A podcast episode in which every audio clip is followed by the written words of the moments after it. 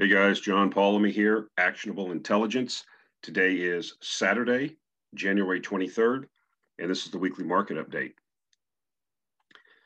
So, in this week's reality check, I'm going to answer a question I think that has been on a few people's minds. I've gotten a couple emails slash DMs and Twitter, and uh, you know, Joe Biden's been in in office for a couple days and signed some executive orders. But let's take a look at what I think is going to happen here and answer this question. Question is basically how will Joe Biden affect energy, specifically oil and gas stocks? Well, it's becoming increasingly clear to me that Joe Biden is no progressive leftist that's going to change the country. I heard one wag describe the administration as the Joe Obama administration. And I think that's what we're looking at. We're looking at a, basically a third Obama administration. Um, quite frankly, I did very well during the Obama administration. Um, I don't necessarily agree with a lot of the social policies, but uh, Obama and his administration was part of the neoliberal post World War II, um, you know, technology, big business state. Okay. And they're there to make money. They're not there to change the world. Uh, they do have constituencies that they have to play to on the left. They will do that to a certain extent, but most of it will be kabuki theater, posturing, and window dressing. Let me give you an example specific to energy. So you can actually go on and research this. I'll put links in the show notes. But the first two things here are some of the things that, uh, first couple bullet points here are some of the things that Joe Biden signed in his executive order, his first day in office. As a matter of fact, uh, he's so he has signed more executive orders in his first couple days than any other president before him, including President Obama. I just thought that was interesting. And you know, look at the people that are in the administration. They're all recycled from the Obama administration. So there's not going to be any left wing revolution yes, there'll be some things that tick off conservatives and people that like liberty. But this is just some of the more of the slow burn of the decline and fall of the American empire. Um, and it's probably not going to end in this four or eight year administration. Uh, updates to come. He's only been there a few days, but uh, you know, I don't see anything that's making me want to pick up and move to you know another country. Now let's get back to energy because this is going to be very positive, I believe, for some folks. Executive order, I don't know the exact numbers, I'll put the links, but basically here's some of the language from one of the executive orders. You know, protecting public health and environment and restoring science to tackle the climate crisis. They're big on the climate crisis, right? Do I think they really care about the climate? No. I mean, there's $700 billion being spent on renewables around the world each year. Um, there's, they need a crisis, right? H.L. Mencken said that government's filled with people that are constantly pointing out hobgoblins that are hiding in the woods that need to be slain. And that's who does it, right? Your little protectors in government. They're going to go out there and invent these hobgoblins that only they can go out and slay. So climate change is a way to get more money and more power. That's the way I look at it. I mean, you can call me a cynic. I don't think that the people in the Obama administration uh, or the Biden administration or the Trump administration could give one, you know, rat's butt about the you know, so-called climate crisis. I mean, Obama bought, I went over that $20 million house in Martha's Vineyard and I showed the uh, floodplain. He's in a floodplain. He, he doesn't think the seas are going to rise. And I actually had some, this shows you what kind of people we're dealing with in the world. I have to make this side note. People actually wrote in the comments, true believers, John, you don't understand. He has so much money that he does, it, it doesn't matter to him. He'll spend the 20 million, even if his house gets overrun by rising seawater. Yeah. Uh-huh. Anyway, back to this.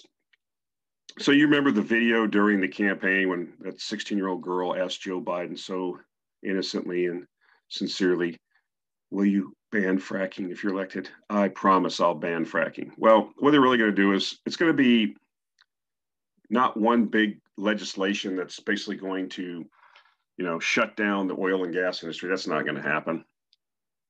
But what you're going to see is a lot of cuts, a lot of stacking of hay on the camel, right? And what's the, you know, it's going to be death by a thousand cuts, if you will.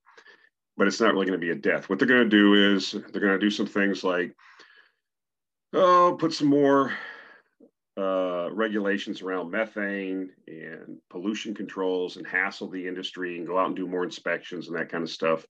The other thing he did was because uh, that's if you read in the executive order, big thing about reducing methane emissions in the oil and gas sector.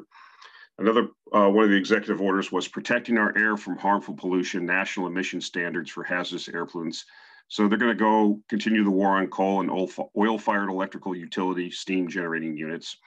And I've talked about this before, right? One of the things you can do, even if a plant is making money and complying, they'll keep ratcheting down the levels like uh, for mercury or sulfur. I mean, they're all, to the point where they almost get undetectable.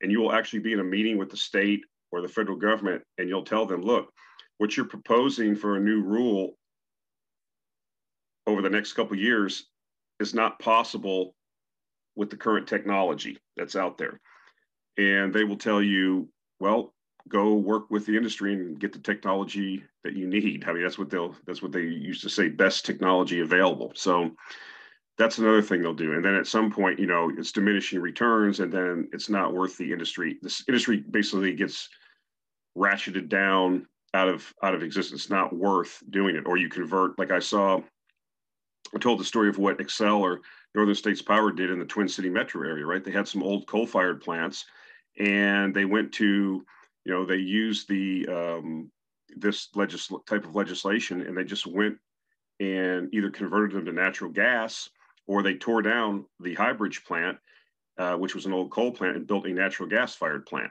Well, that obviously lowers CO2 emissions, but it did other things for Xcel and NSP.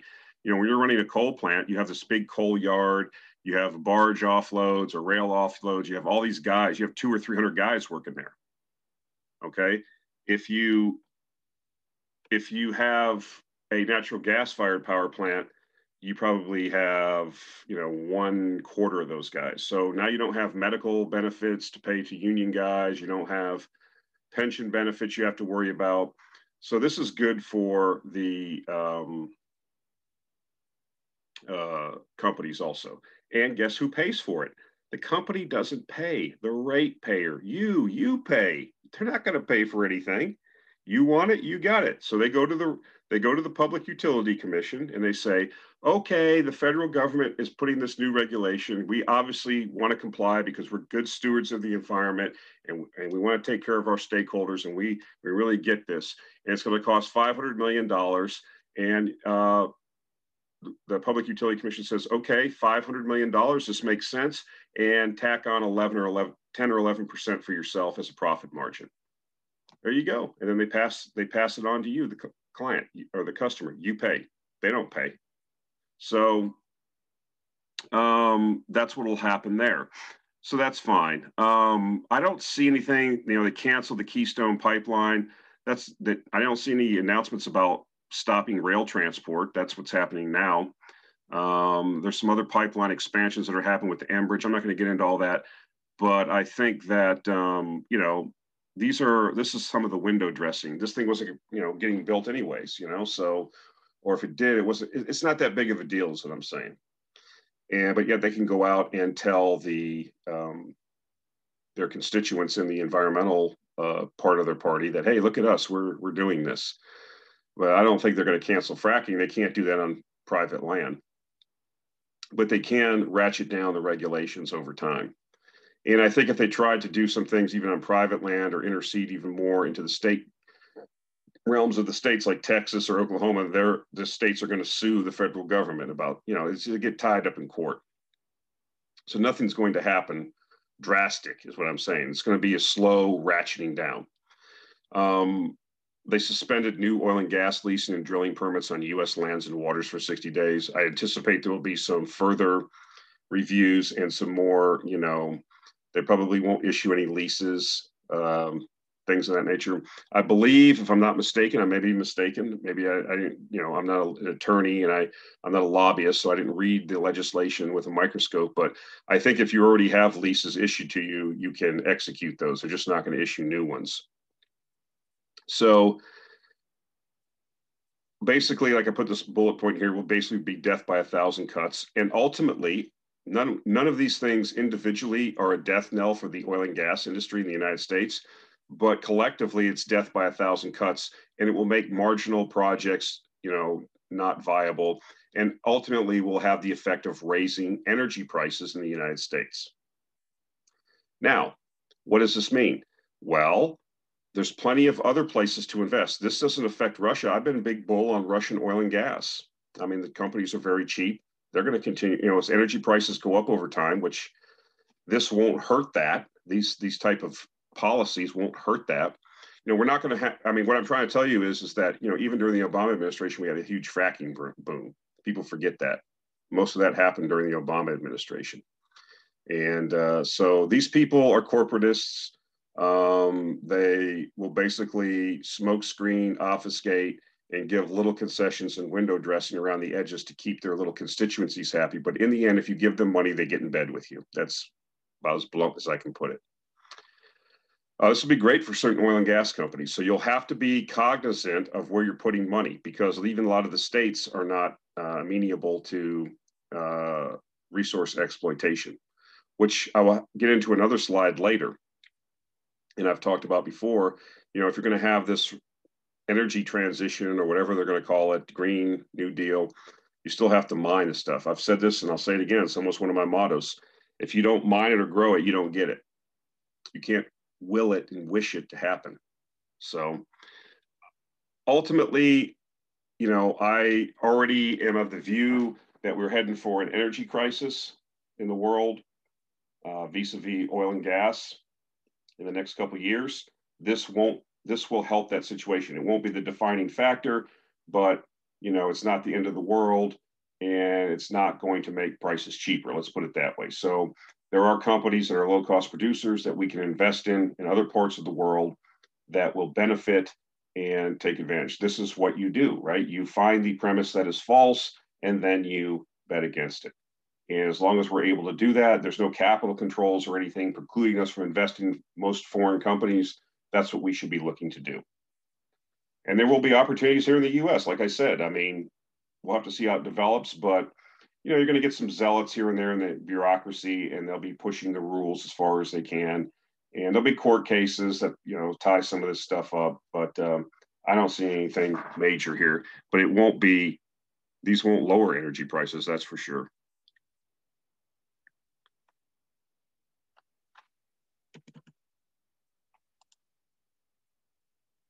Okay, this is uh, oil markets are healing. These are inventories. Total OECD, which is the Organization for Economic Cooperation Development, basically the developed world. These are total petroleum inventories in millions of barrels. As you can see, the chart, the vertical chart on the right is uh, millions of barrels. So that's like uh, 3 billion, 2 billion, whatever, you know. Uh, that dotted line going across the horizontal is basically a rolling average of what inventories have been for the last five years. And it's been about 2.9 billion barrels. So the surplus to the five year average is down to 119 million barrels versus 272 million barrels in June. And we keep continue to head lower. Why? Because fracking has dried up, um, production is declining in the United States, plus the OPEC uh, constraints that have uh, um, gone into effect. Now, the other fascinating thing is these things have a tendency to overshoot, as I've said before. And like I said, uh, demand, I suspect, is going to be coming back at some point. Um, like I said, these people are the consummate political people. So expect this. I mean, I already had, I'm just going to give you some anecdotal. Somebody told me the other day, I don't watch CNN, I don't have cable, but somebody told me they took the COVID death tracker off. You're going to see now this, now Fauci's back in. He's already moderating some of his stance. You know, the vaccinations. I forgot to put the chart up here. I should have. But uh, as of I think yesterday, there's a there's a COVID vaccination tracker. I mean, there's been over 50 million vaccines given around the world. It's about a, it's going up, and the United States is like number one so far in issuing vaccines. Um, that's really been the key, right? Everybody's been telling us. So they want the, the DNC, the Biden administration, you know, they want a uh, they want to look good coming out of this. So what are they going to do? Um, expect downplaying cases, downplaying things. You're already seeing, you know, Mayor Lightfoot in Chicago, Mayor Mayor De Blasio. Yeah, we got to start maybe thinking about open bars and restaurants back up. You're here. You're starting to see the the you're starting to see the Overton window move right from Orange Man's out now. So now we need the economy to recover so that Biden can take credit for it, so that Democrats can take credit. And I'm going to tell you right now that what I think is going to happen. You know, uh, you know, thinking about this with all of the money injected, with all of the money that has been injected and will be injected into the economy, with all the pent up demand, when they open this up, we're going to have a boom. I think we're going to have a pretty decent boom, and the economy is really going to take off. And uh, I'll get into that later in another slide near the end of this presentation. But we are going to, uh, this is kind of going to play out like I think. We're going to have a, a mini boom. It's going to be very inflationary and uh, it's going to well it's going to be a crack up boom if you want to talk about it from austrian terms in my view but we'll get into that later and i think energy prices are the thing that's really going to be the kick in the shins on this whole thing i'm expecting energy prices to climb we're already at over $50 a barrel wti um, inventories are coming down uh, fracking's probably not coming back to the level that it was before if you listen to what art berman has said on macro voices and even on his blog um, depending on how many rigs they can get back going again and how fast investment comes back, I mean, we're, we're going to see U.S. production continue to uh, go down. And in the context of a recovering world economy, that's going to lead to higher energy prices, in my view. So this is positive for our what we're what we're trying to do. I mean, you see, like in uh, late summer, it kind of peaked out, and then we've been, you know, inventories have been getting worked down week to week. I was looking for this quote the other day. I was trying to remember it on a previous video, but somebody asked me, like, when should you get into some of these things, or why do you buy so early and you have to sit around? And uh, Ferg, Trader Ferg, made a comment about something like this on a Twitter feed that you have to buy when things, you know, some people say, well, just buy after the initial move. Well, you miss a good chunk. And this is uh, uh, of the you can miss a good chunk of the move because a lot of the big biggest part of the move is off the initial bottom okay? The asymmetry. And you miss a lot of that by not buying. So you have to buy get the conviction do the research get the conviction and you might have to wait a year two years or three years but coming off that bottom that rock bottom is where a big chunk of that juice is and you want to capture it so this is what Marty Zweig says. He's a famous investor. Actually, Mike Alkin used to work for this guy. It's interesting. Marty Zweig was one of my heroes. I used to watch Wall Street Week with Louis Rukeyser, and Marty Zweig was a um, was a frequent guest. He also had a book that I basically read about 28 times um, uh, about uh, uh, investing. And this is what Marty says. says one of the frustrating things for people who miss the first rally in a bull market is that they wait for the big correction and it never comes. The market just keeps climbing and climbing. It feeds on itself in frenzied fashion and pro- propels prices considerably higher for six months or so, and sometimes longer. So I hear this a lot. You know, I don't. You know, people don't want to have opportunity cost of sitting and waiting.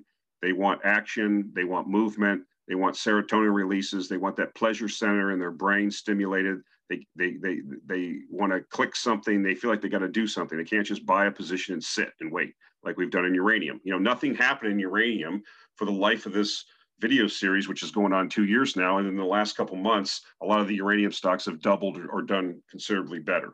And it looks like the, you know we're we're in a bull market now. Okay.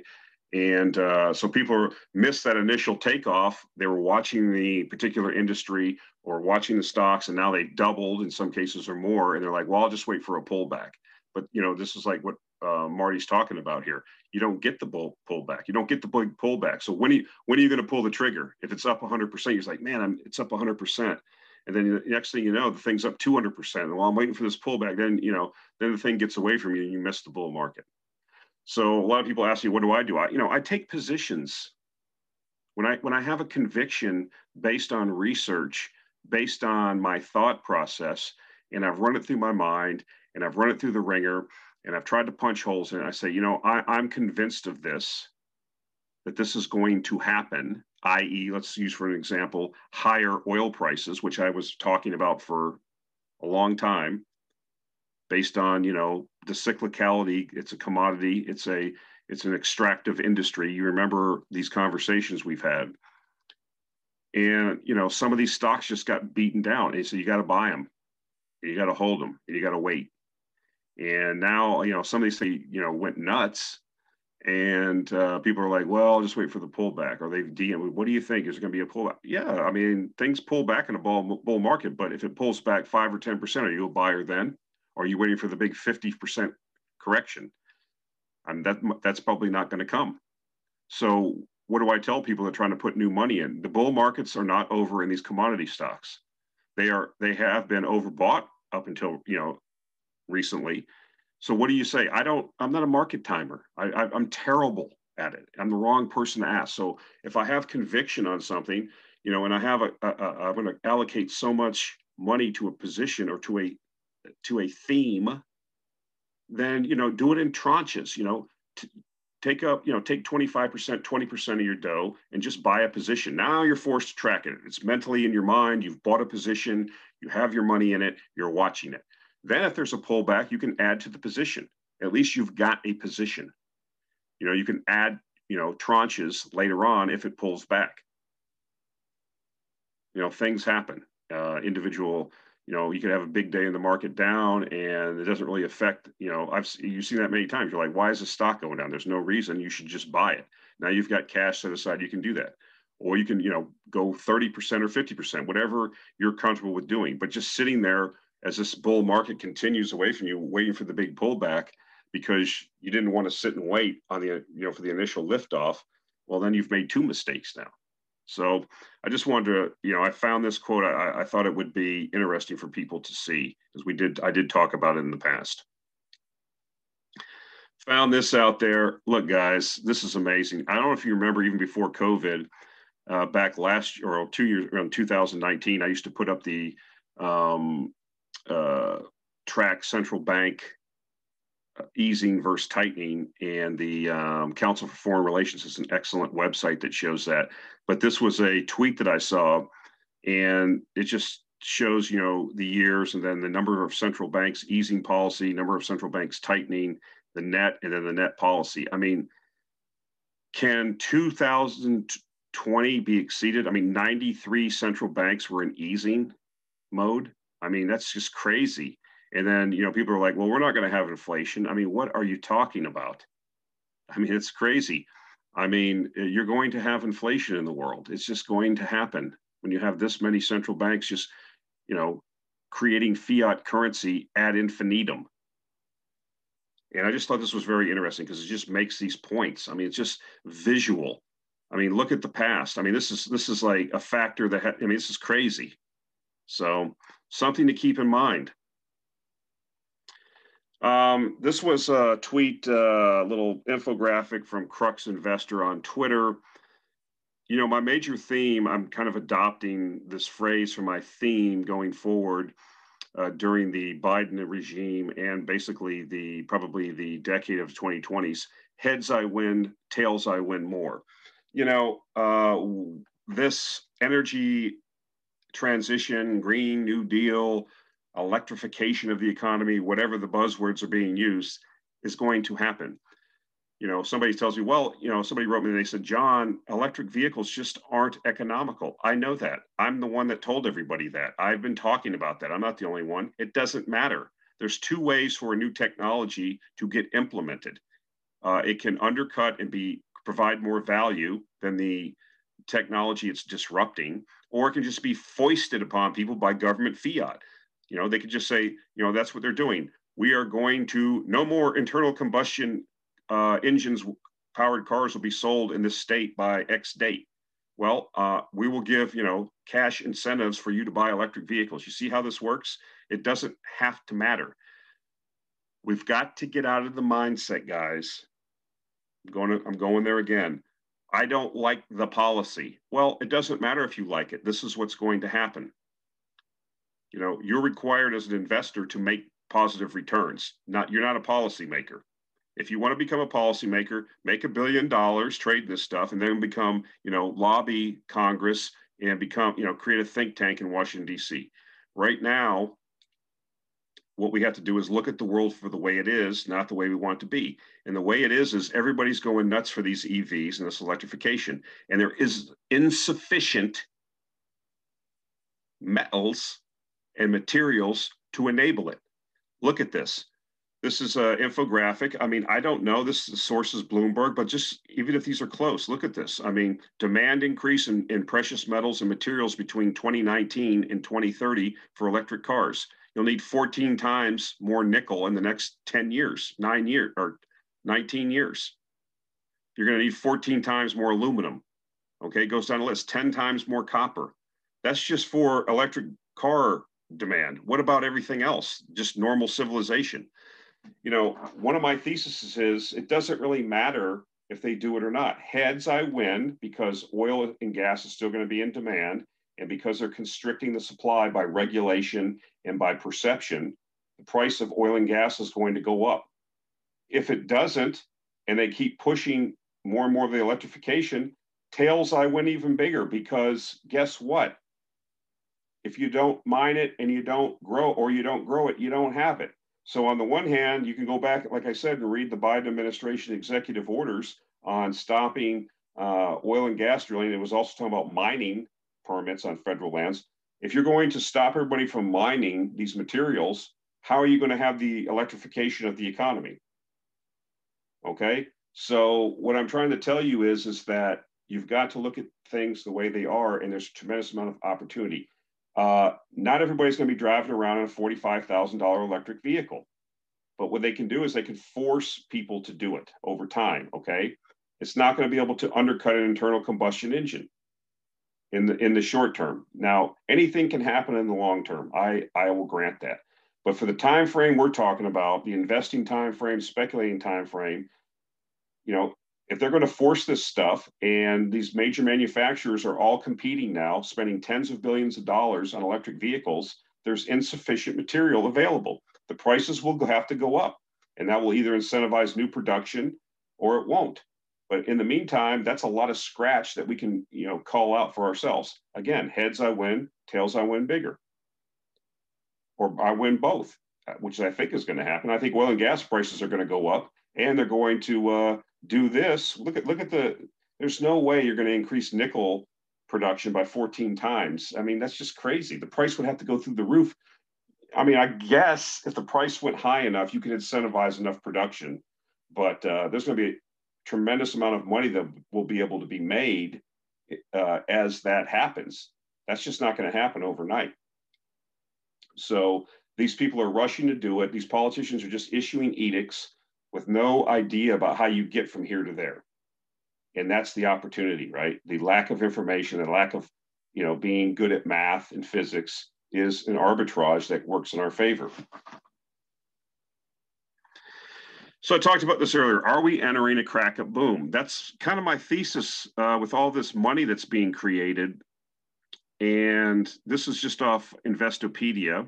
So let's just read this and then kind of talk about it.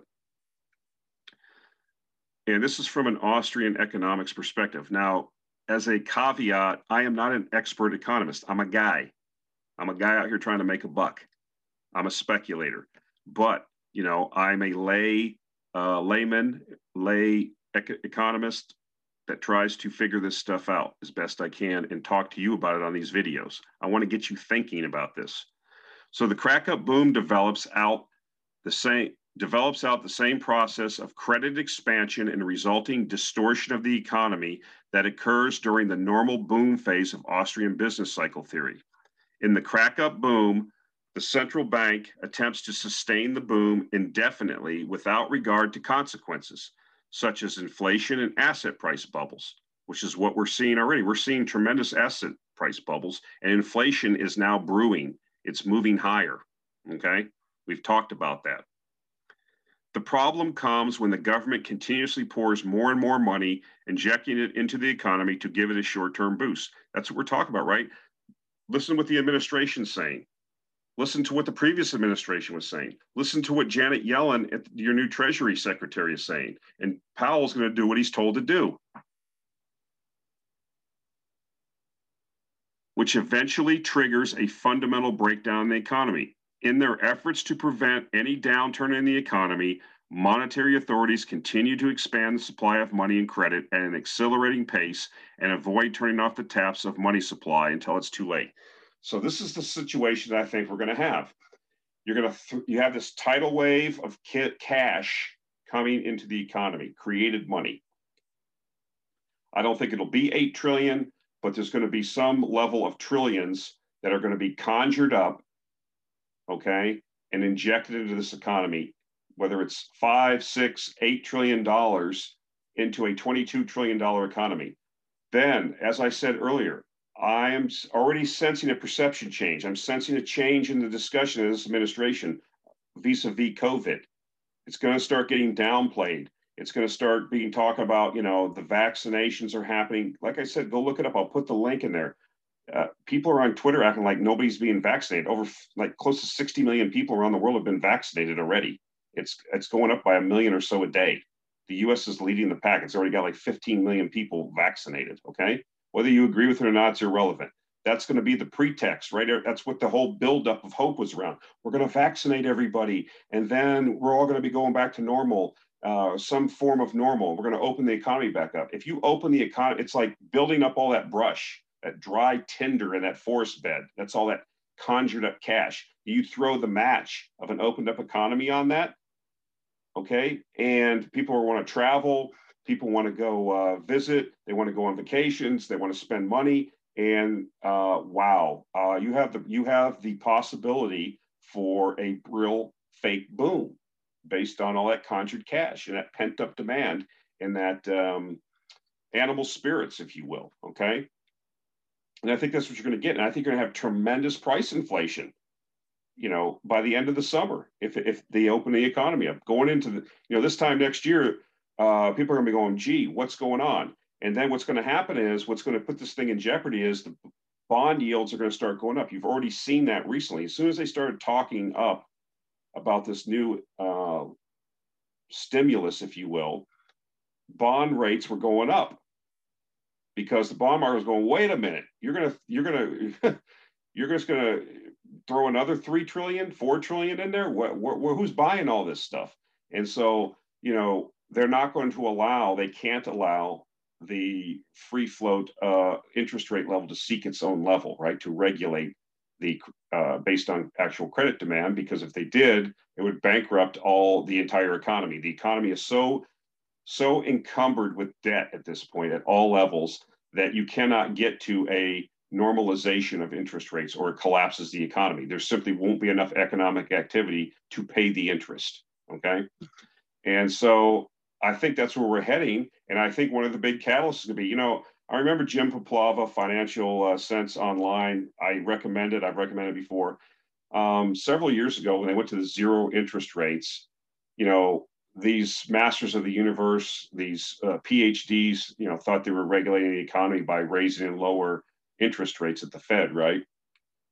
Once you get down to zero or close to zero, what's the mechanism that they were going to use to regulate regulate the economy? And he always uh, proposed the idea that the thing that will regulate the economy is energy prices. This is why I'm so bullish on energy. This is why I focus on energy so much. This is why I care about energy is everything. It's life. I mean, it is inculcated. It is the basis of everything you do. The calories you consume that fuel your body, the electricity that's allowing me to talk to you on this video, the car that's being fueled for you to go visit grandma. I mean, the uh, diesel that's required to bring the farm goods to your grocery store for you to get. It's all based on energy. Okay. And for economic activity to take off, it has to be uh, done with energy. And if we've constrained the supply, we've constrained the supply of a lot of things because of COVID. We've added more regulation now with ESG mandates, perception.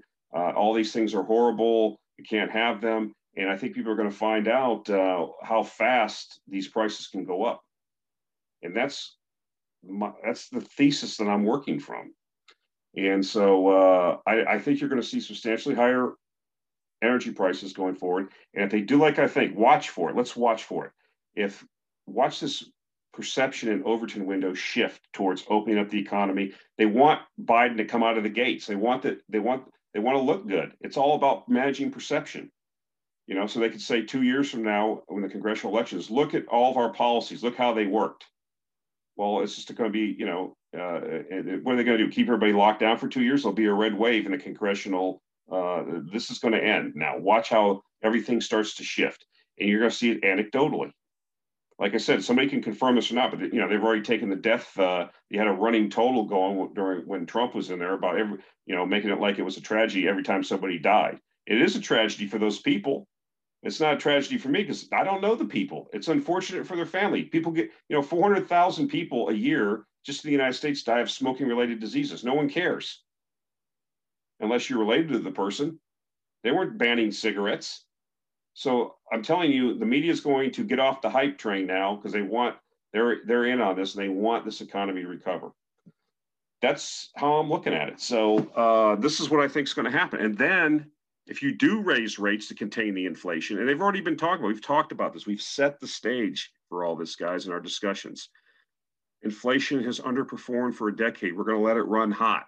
I mean, they actually think they can pull the levers and push the buttons and control all this stuff they have no conception of that it can get away from them. And that's what I think is going to happen. So understand what a crack up boom is, do some research, think about it. Um, I've listened to the other side. Longer term, yes, technology and some of the other things that are happening in the world dynamically, uh, long term are deflationary. Okay. But in the short term, you can have short term situations where that's not the case, short and midterm. And I think that's where we're getting ready to enter. I mean, I just don't know how you stick several, you know, six, seven, whatever it's going to end up being, trillion dollars into a $22 trillion economy and you don't have a crack up boom out of that. I mean, we're having the asset price bubbles. They're, they're everywhere. I mean, who cannot see them? And I think they go higher. You know, we're at a CAPE now, CAPE ratio, I talk about all the time, of something like 34, which is historic, which basically, um, if you look at the research, says that you're going to have little or no returns or negative returns over the next 10 years with a big drawdown somewhere in there.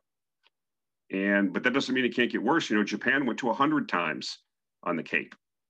You know, we're at 34. So things can get even weirder and stupider and crazier than you ever thought.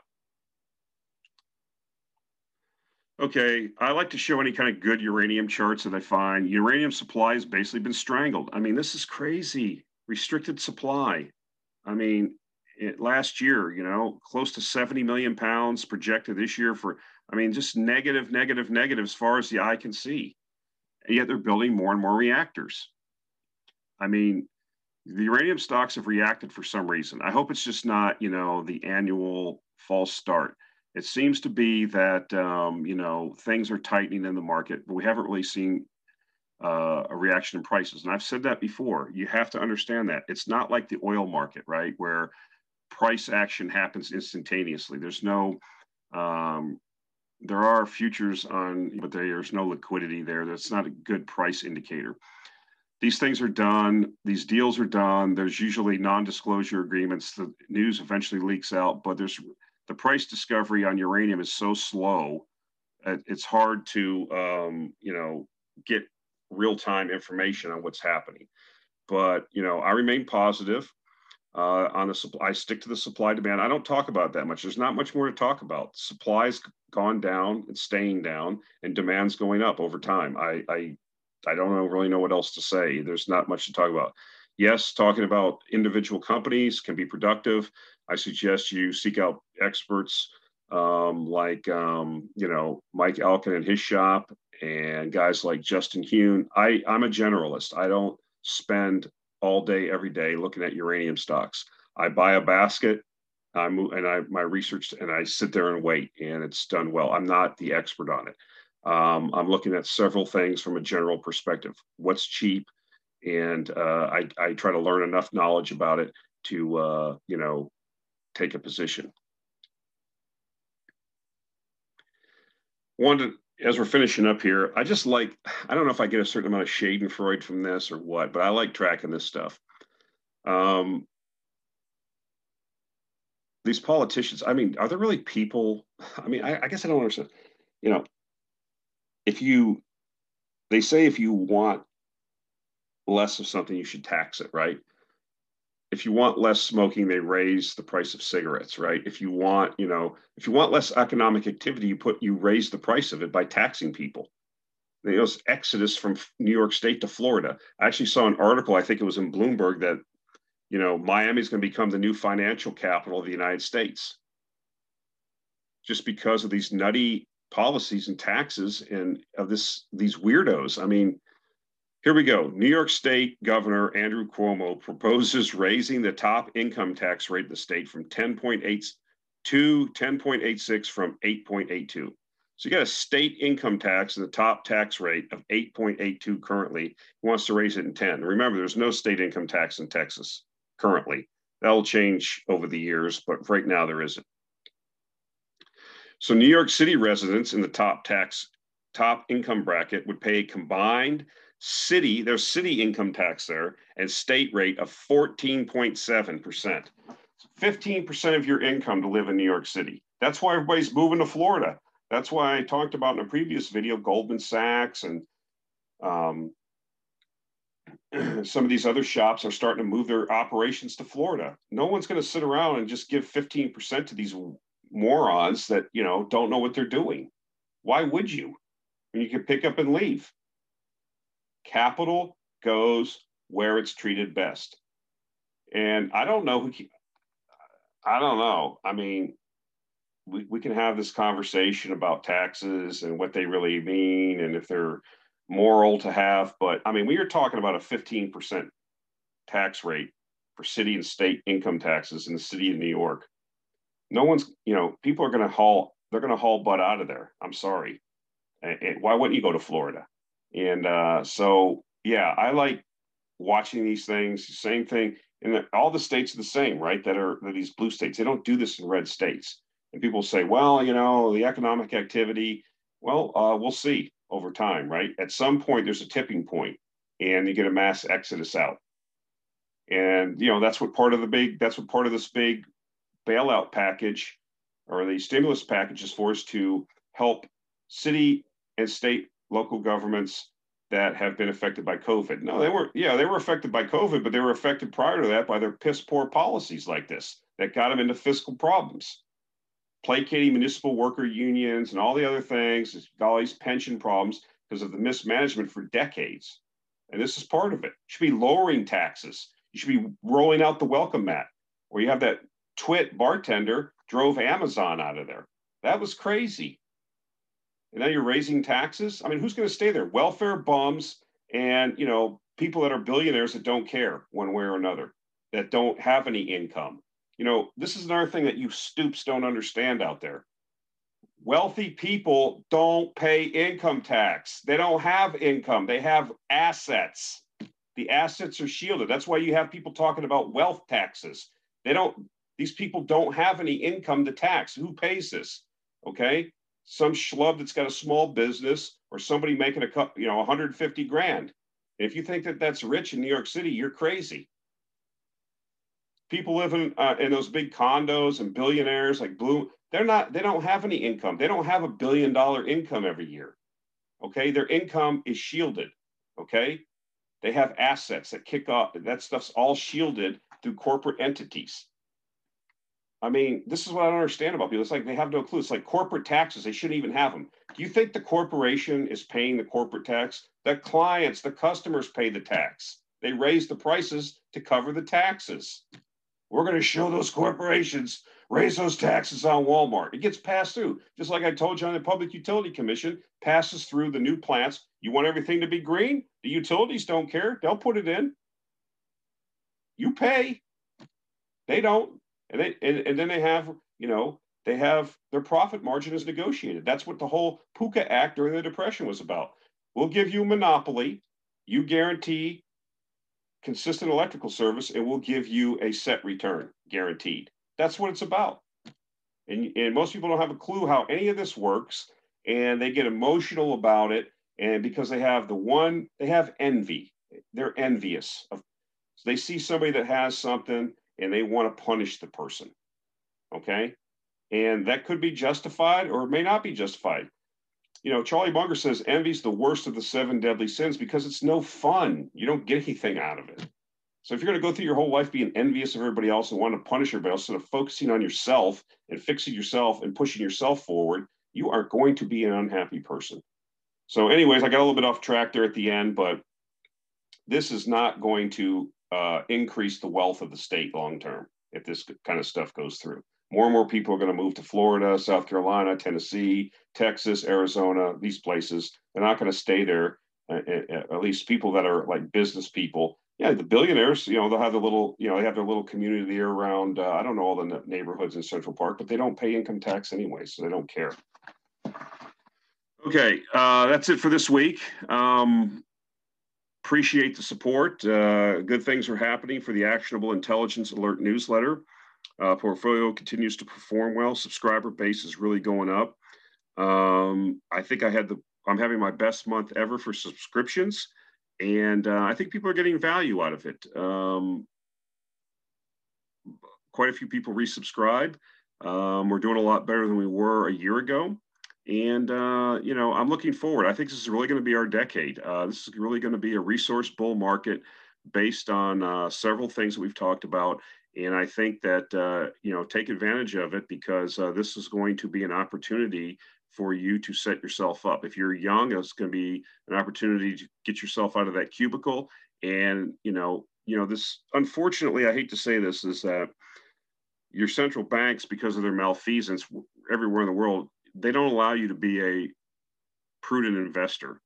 You are almost forced now with these low rates and the shenanigans that are going on at these central banks to become a speculator. You're forced into becoming a speculator. You know, I don't like trying to, you know, like Bitcoin and these things. It's buy it because it's going up. When you know, people uh, try to justify the price.